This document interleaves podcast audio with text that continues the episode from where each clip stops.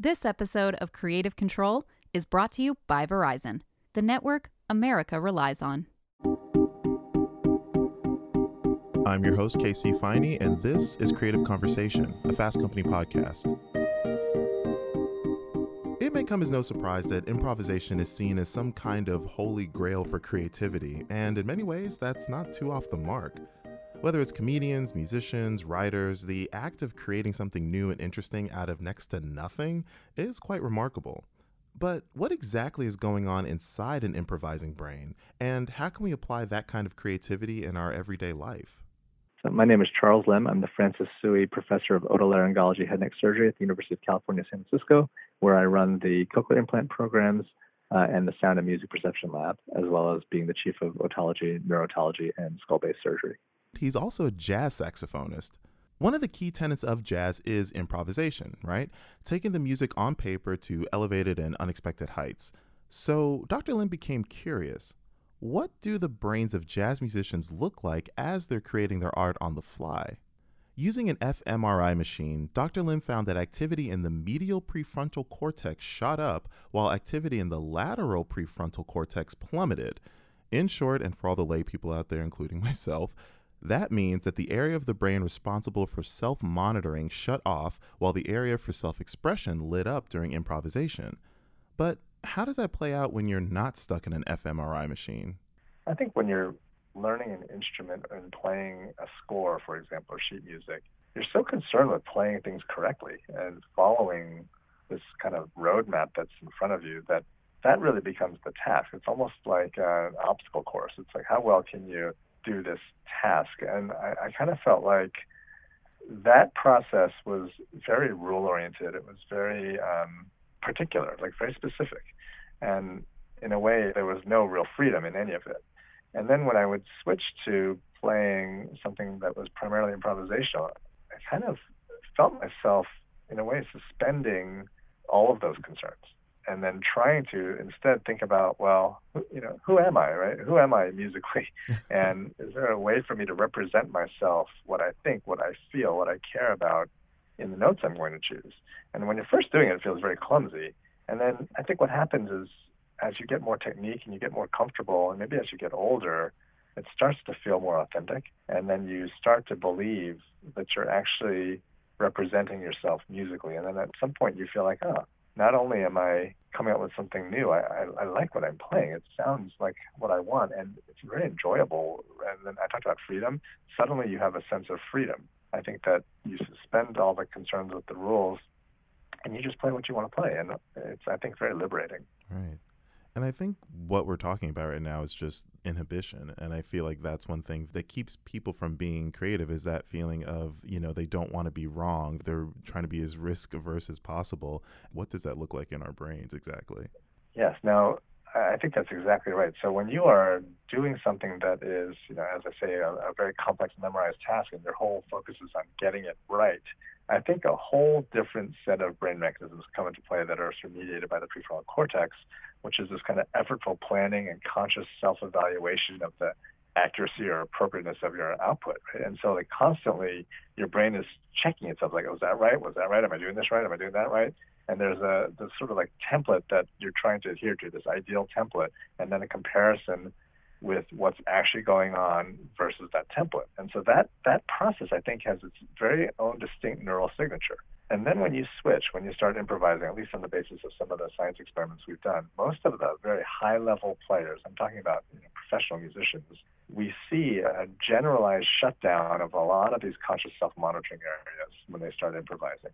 I'm not saying that the brain turns off. I'm saying that they're a lot less active during improvisation than during memorization, what we call as a relative deactivation. It's actually lower than compared to a baseline rest period. So there's a, this idea that the amount of blood flow that's going to these areas of the brain during these creative times, or these sort of flow states, if you will, have a relative shutdown of these conscious self-monitoring, effortful planning areas of the brain. I think that's sort of, in a way, the letting go subjectively. I think that's the kind of neural correlate of this letting go. A big part of improvisation, really the only part that matters in some regard, is letting go of your inhibitions. But that's like telling someone who's not the best swimmer in the world to just get over it and jump into the deep end anyway. It's easier said than done. So, how do you make it easy so you can actually do it? A professional jazz musician might have a few pointers. More on that after the break.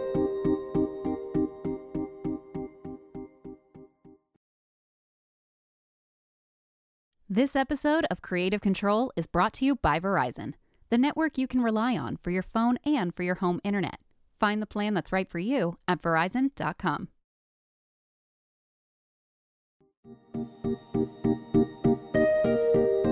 Hey, so we're back talking about the link between improvisation and creativity. We know that when we're improvising, there's some kind of dissonance in the areas of our brain that are responsible for self monitoring and self expression. And what that basically boils down to is us becoming less inhibited, which is harder than it seems at times. Just ask New York based jazz pianist and composer Lawrence Fields. You know, um, I feel like it kind of happens in stages. Mm-hmm. I feel like it's not like one day you wake up and you're like, "This is it today. Ah, I'm letting go. yeah, I'm in my space. I have no fear. I'm ready to go. You know what I mean? Right. So it's like you kind of let go a little bit. You know, it's like doing anything. Like if you're a kid and you're learning to ride a bike, yeah. you know, you're not gonna instantly be, you know, Tour de France. you know, first you're like, can I stay balanced? You know, right. and maybe you have a parent to be like, yeah, you could do it. And maybe you fall a couple times or something, you figure it out, and then you're like, oh, okay, I'm balanced now. Can I go fast? Right. Um, so yeah, I feel like it's a it's a continual process. And the thing about it that's interesting is that you never really know where your limit is in any specific area, and so you can get over one fear and then end up confronting another fear and you feel like you're back at square one. Hmm. And so one of the things that's actually really helped me is learning other things. Hmm. Um, I like the feeling of starting something new because it reminds you what it was like. And a lot of times, once you Ah. learn something, you forget how bad you were at it. You forget what your fears were. You know what I mean? You forget emotionally what it was like for you to start. And so, by constantly starting new things, even just things I like, like learning to play a video game or something, Yeah. and specifically choosing things that I know are challenging for me and overcoming that, that kind of constantly makes me familiar with what it feels like. And so then going back to music, when I do that, it makes me feel more comfortable, sort of like in stages, opening up to the possibility that I could go another step. What does good improvisation feel like for you? Like, when do you feel like you're just on? I mean, it, it feels amazing when it happens. Yeah. It's almost like, you know, like when people talk about being in the zone or Mhm. whatever, almost like, you know, if you had a day and you were bowling and all of a sudden you're just throwing strikes you know, or whatever. It's really an amazing feeling uh, because you feel perfectly aligned between what you feel and what's coming out of your instrument. And that is is really something that's hard to describe, but it just it feels effortless. And it usually happens during those moments when you're thinking the least. Mm. And um, I think that's that's another thing that's that's tricky for people in creative pursuits is figuring out how to cultivate a space where you're as close to that as possible, as much as possible. That's exactly why I was asking because because I think that it's. I was gonna ask. I mean, is there a way to duplicate that feeling? Like once you've isolated, like this is what it feels like, or is it folly to duplicate that? Because in a way, you're almost like systematizing your creativity, which I think can lead to Right. you not being creative. So Exactly. how do you reach that point again? Like, what is that for you in terms of like you know what good improvisation feels like? You know that you know you felt you felt it. You were hot. You were on it. How do you get it again? So this is one of those things where you know, and this is another thing that's actually kind of helped me to learn in the rest of my life is mm-hmm. There are a lot of things that are not one thing or the other. It's Yeah. just a gray space somewhere in the middle. You know, it's impossible to say, well, it's this, it's this. Definitely. You know, and so we tend to kind of want to fit ourselves into a bag to say, okay, how do I do this? Is it this or is it this? Right. All right, it's the left one. All right, let's go left. And so, um, to be good at a creative pursuit, you really have to be comfortable with hanging in this indeterminate space in the middle. Mm. You know, it's exactly that. You have to figure out how to manage something that you can't completely manage. Right. But the key is not giving up on it because you can't completely control it. So you say, okay, well, what can I control? Can I do things to put myself in a space of being comfortable? Um, a lot of that happens in practice. It's kind of like fine tuning your routine as an athlete, right? It's, practice is not the same as the game, but eventually you figure out how to practice in a way where you're duplicating some kind of movement or some kind of condition that you're going to find in the actual game. Right. And so um, I think mentally it's critically important in practice to be able to manage that and to figure out for yourself what are the things that help you to land there. It could just be basic physical stuff like being rested or clearing your mind beforehand. It could be really specific things like envisioning the environment that you're going to be in for people who have stage fright and things like that, confronting that emotionally. So I think there are a lot of different parts to it.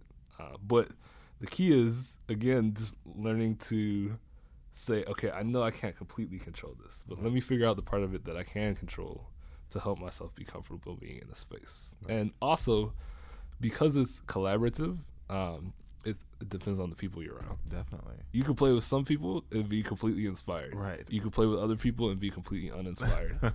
and it's not because, you know, it's a right or wrong in general. It's just that's what works for you. Of course. And so also, you know, for any great improviser, you'll find that usually they found a group of people that they were really comfortable with mm-hmm. who kind of helped them get to that place. And I, that's actually a really good point that you brought up because in this conversation of improvisation, I think yes, it's absolutely collaborative when you on stage with you know your quartet or your your sextet, whatever it might be, right. and but I also think that it helps in say like an office setting, like where you know you we always hear about the the power of teamwork, which you know, as cynical as I am, it is true. It is. nice. I mean, I can't do this podcast on my own. Oh, Shout out to you, Victoria. What's that's up? so nice. Uh, but my producer, Victoria. Um, but I think that for you, I mean, how has that been navigating that space of knowing where your voice fits in in this larger group, in this larger picture, and letting other people shine, let you taking the stage? Like, how how, how do you make sure that?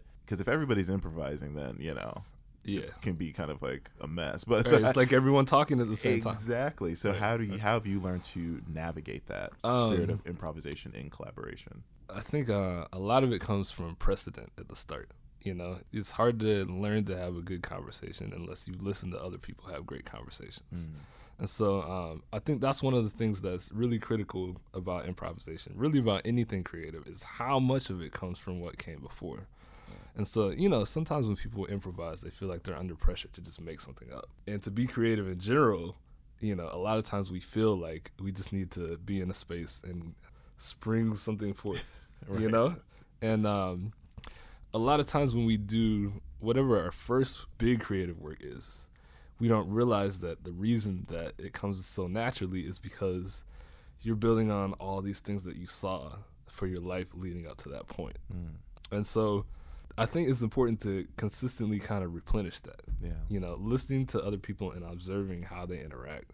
And also taking note of when someone does something that's really supportive. Right. You know? So just listening to other people play, listening to musicians and saying, Oh man, like when this one person did this and this other person did this, that really it really sort of led to a synergy between what they were doing and it really helped that person get to where they were going. So I think just on the sort of the technical side of it, you know, there's a lot of observation of what did this person do to be really supportive and how can I support someone else that way.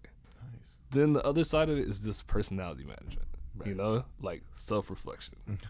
you know, just hard for some people. it is. It's tough, but people play like they are. Yeah. And if you can't manage yourself emotionally, if you have ego issues, or you always want to be in the limelight, you can't listen to anyone else or make room for anyone else. That's how you're gonna play.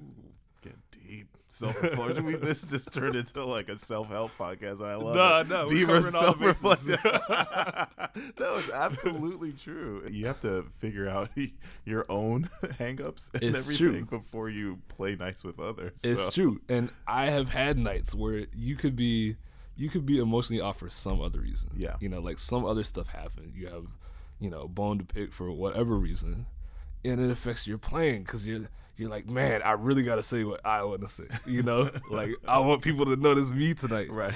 And so you really have to actually manage that stuff and say, all right, like, am I being selfish here? Right. You know, should I take a look at myself and just take a step back and make sure that I'm fitting into everything? You know. Now, I'm sure that there might be some people out there who think that they have no aptitude for improvisation at all. You may think it's something for the quote unquote creative people, and you yourself can't drink from that holy grail of creativity. Well, me and a neuroscientist are here to tell you that you're selling yourself short. Here's Dr. Limb again. Now, you don't have to be a world class musician to understand this. So, for example, everybody knows how to talk, right? And I think there's a big difference. If I told you to, to memorize this speech and give me that speech perfectly versus just have a conversation, I think you'll see right away, oh, that's a different activity. And giving the speech, all of a sudden, even though you know how to talk, there's all these rules in the way. You have to get this right, to get that right, and you're very concerned about getting it wrong.